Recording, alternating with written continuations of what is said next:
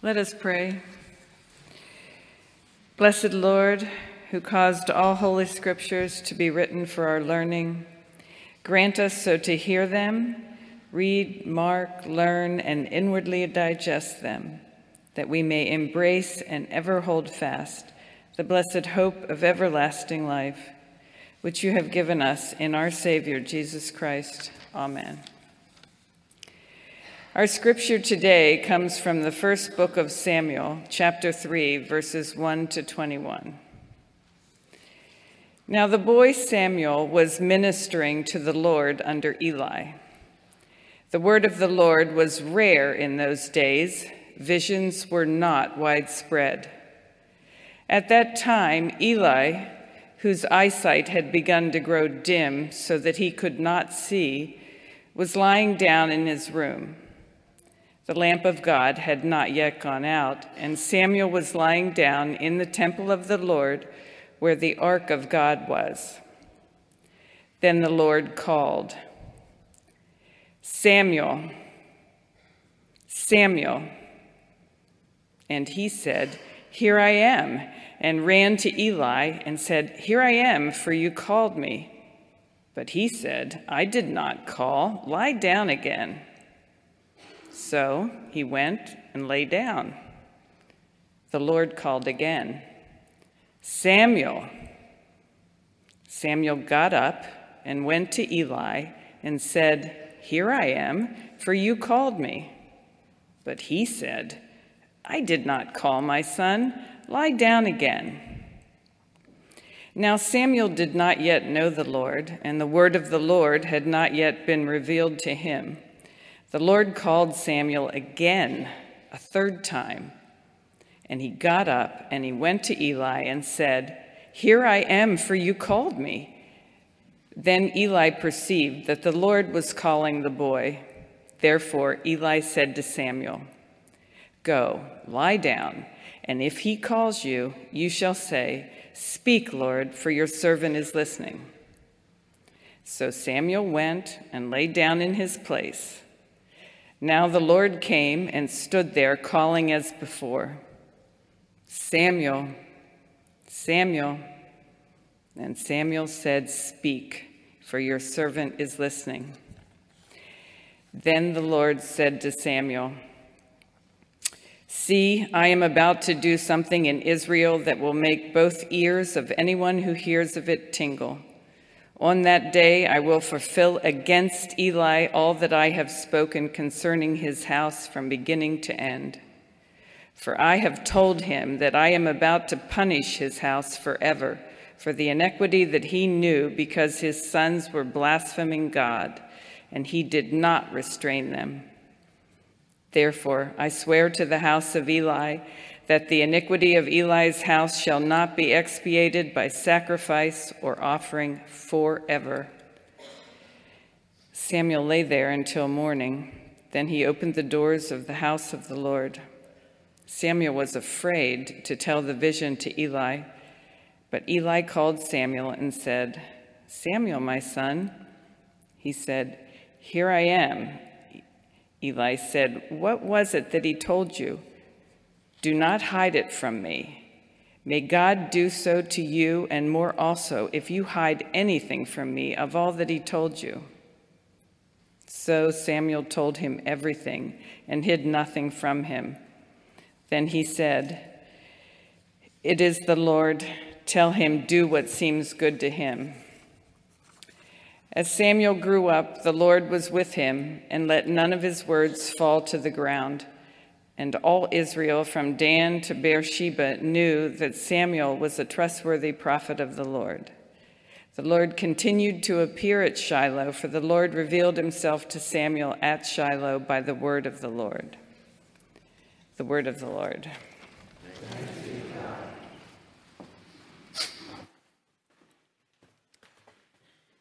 Let us pray. Gracious and holy God, I pray now that you would pour your Holy Spirit through me, that these words might truly become your living word to your people.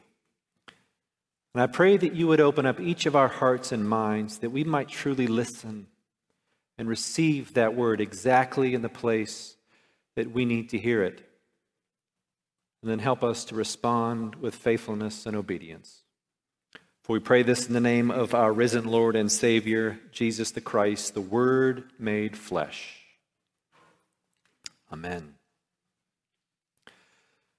Things were looking pretty dire for the people of Israel. There was little to no real leadership taking place among the people, for everyone was doing what was right in their own eyes. Rather than worshiping and serving the Lord their God who had brought them out of Egypt and into the promised land, the people were all worshiping other gods and they were living however they pleased. Even among the clergy, things were pretty disastrous. Now, at the time, Eli was the high priest in Israel, serving at the tabernacle in Shiloh where the Ark of the Covenant was kept.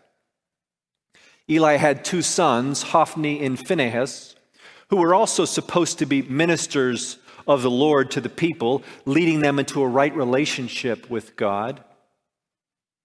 Unfortunately, while Eli's sons had been raised in the privilege of the priesthood, they had not been taught the responsibilities that go with it, or even a reverence for the Lord. And so they became corrupt, using their position and their power only to satisfy their own desires. They would take for themselves the best parts of the sacrifices that people brought to offer to the Lord, and they would lay with the women who served at the entrance of the tabernacle. In other words, they were stealing from the offering plate and sleeping with the church secretaries. And their father, Eli, knew what was going on, but he didn't do anything to stop it because he wanted to please his sons more than he wanted to please God. You should always be very wary of any leader who's less concerned about pleasing the Lord than any other person, whether that be their constituents or their congregants or their own egos. So it should come as no surprise when the text tells us that the word of the Lord was rare in those days, that visions were not widespread. And after all, Eli was growing very old and his eyesight was beginning to fail. But clearly, it wasn't just Eli's physical eyesight that was failing, but his spiritual sight as well. So, of course, there weren't many visions in Israel. Their prophet was blind. But Eli's blindness is really just a metaphor for the people of Israel as a whole. They had become blind to God's presence in their midst, no longer seeking to live faithfully according to God's word, no longer even listening for God's voice. And this was epitomized by the sons of Eli, who were living however they pleased in doing what was right in their own eyes. But God had been paying attention. And he was about to give Eli and his sons a big wake up call that would turn Israel upside down. But first, God needed to get the attention of somebody who was listening.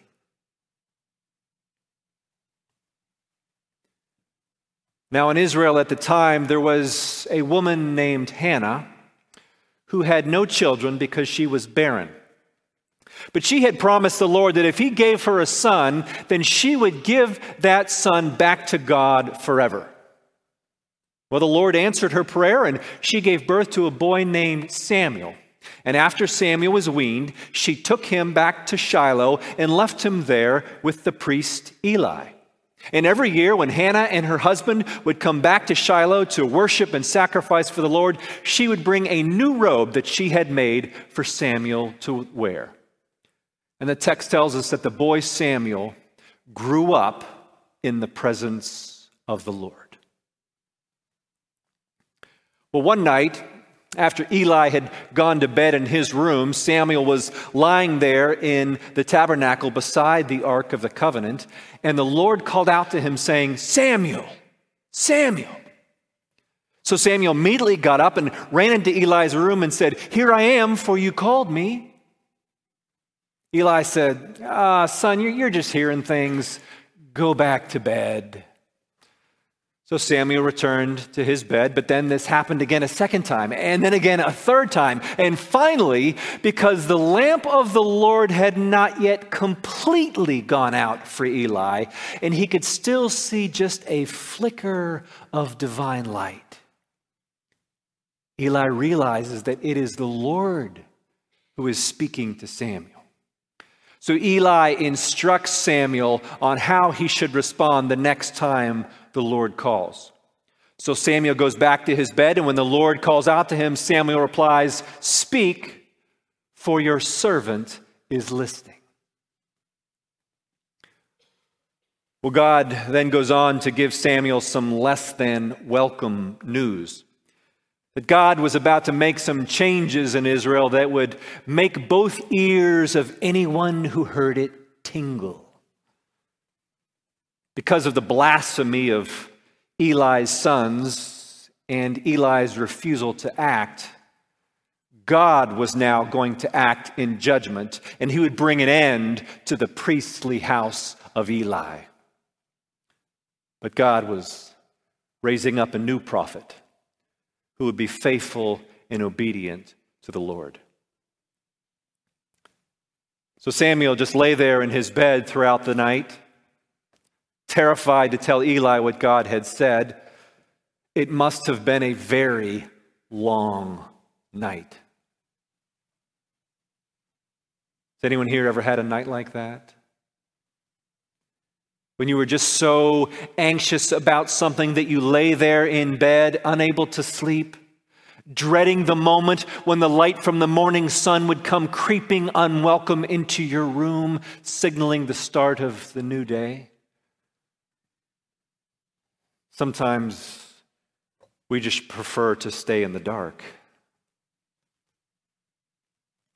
Well, when morning did finally come, Eli called Samuel to come in to him, and he responded once again with, Here I am. Eli then commanded Samuel to tell him everything that God had spoken to him. And Samuel went on to deliver the divine verdict against Eli and his sons. And though it must have been incredibly hard to hear that news, in an extraordinary moment of humility and obedience and surrender, Eli says, It is the Lord. Let him do what seems good to him. In other words, not my will, but the Lord's will be done. Finally, Eli demonstrates what godly leadership is all about.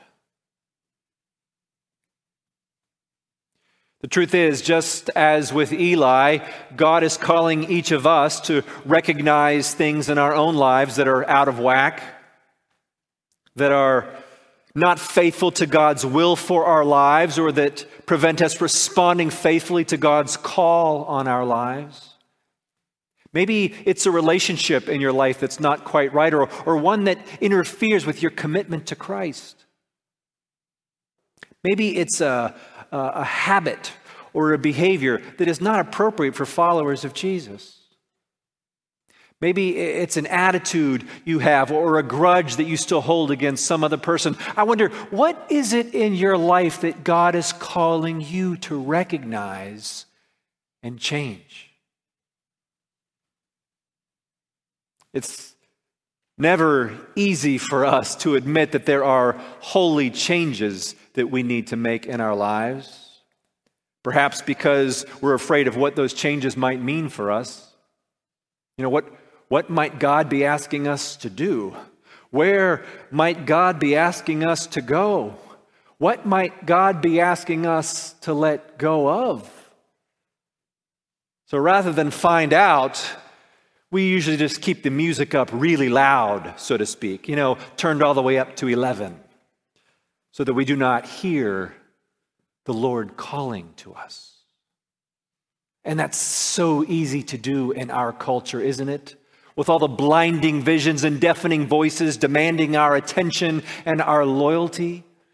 I mean, from the, the TV commercials to social media to the political pundits to the magazines and the billboards and the cell phones and the internet, we are constantly being bombarded with information and propaganda trying to claim our attention and our devotion. Never mind all the people in our lives with all of their demands for our time and attention. Our bosses and our friends and our neighbors and our children and our parents and our spouses. It's a wonder any of us is able to hear a voice of the Lord.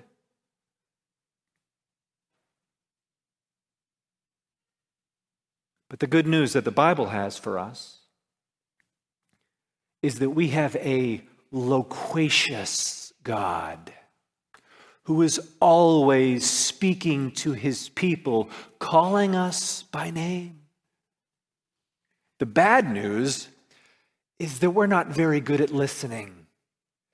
Because listening requires that we slow down and pay attention, that we shut off the seductive cacophony of voices that are slowly dulling our spiritual senses.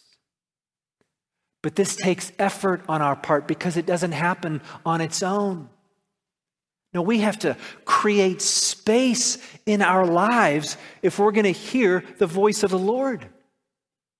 That's one of the reasons we come to worship every week, because here we are creating space to hear the word of the Lord. It's one of the reasons we keep urging you to spend time every morning in daily devotions and prayer and scripture. You're creating space in your day to hear what God is saying to you.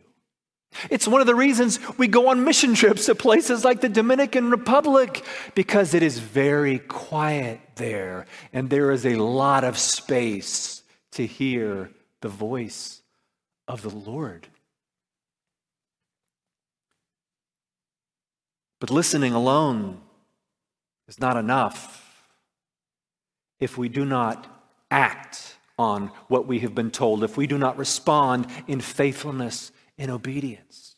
Remember, Eli knew what his sons were doing, but he just refused to do anything about it. And remember also what Jesus said Anyone who hears my words and acts on them will be like someone who built their house on solid rock that will stand in all the storms of life. But everyone who hears my words and does not act on them will be like someone who built their house on sinking sand, and great will be the destruction of that house. We must not only learn to listen for the voice of God, but we must have the courage to act on it. And I believe that God is speaking to each one of you, calling you to respond to Him in faithfulness and obedience. And I don't know what it is that God might be saying to you, but I suspect that if you took some time and created some space to listen in the quietness of your soul, perhaps in the still of the night, you might hear a word from the Lord. You know, maybe, maybe God is calling you to change your career or to become a prayer warrior for our church or, or for certain people in your life. Maybe God is calling you to develop a friendship with a lonely widow, or, or to pick up the phone and restore a broken relationship, or to make some much needed holy changes in your life. Maybe God is calling you to serve some meals at the Center for Hope, or to volunteer to help out with Day on the Lawn this year, or, or to make a generous financial gift to the mission of Jesus Christ in and through this church. Maybe God is calling you to go on a mission trip Or maybe, maybe God's calling you to open up a really good restaurant in the village. Thai food would be great. Stir fries good too. Seafood. Really, I'm not that picky.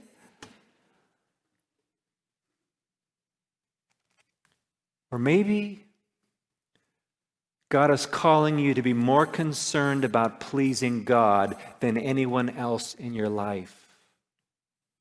And to always do the right thing, even when it's hard, even when it costs you something. And maybe God is calling you to, to serve in our own church in a new way as an usher, helping to greet everyone who comes into our church home as a member of a committee, helping us to carry out the mission of Jesus Christ in this church, as a Sunday school teacher or a, a youth volunteer, so that, like Samuel, all of the children of this church will grow up knowing the voice of the Lord. Some of you have been called by God to serve in a leadership role in our church as an elder or a deacon. And today we celebrate that you have responded to that calling with, Here I am, Lord. And as leaders in our church, there is nothing that our elders and deacons could do that would be more important than to cultivate a listening ear for the voice of God. But again, it doesn't happen on its own. It takes commitment and dedication. And what we desperately need are women and men who are willing to take the time and create the space to listen for the voice of the Savior so that we can become the kind of church that says, Speak, Lord, for your servants are listening. And then have the courage to act. the Lord of all heaven and earth, is still speaking to his people, dying to get our attention. Question is Is anybody listening?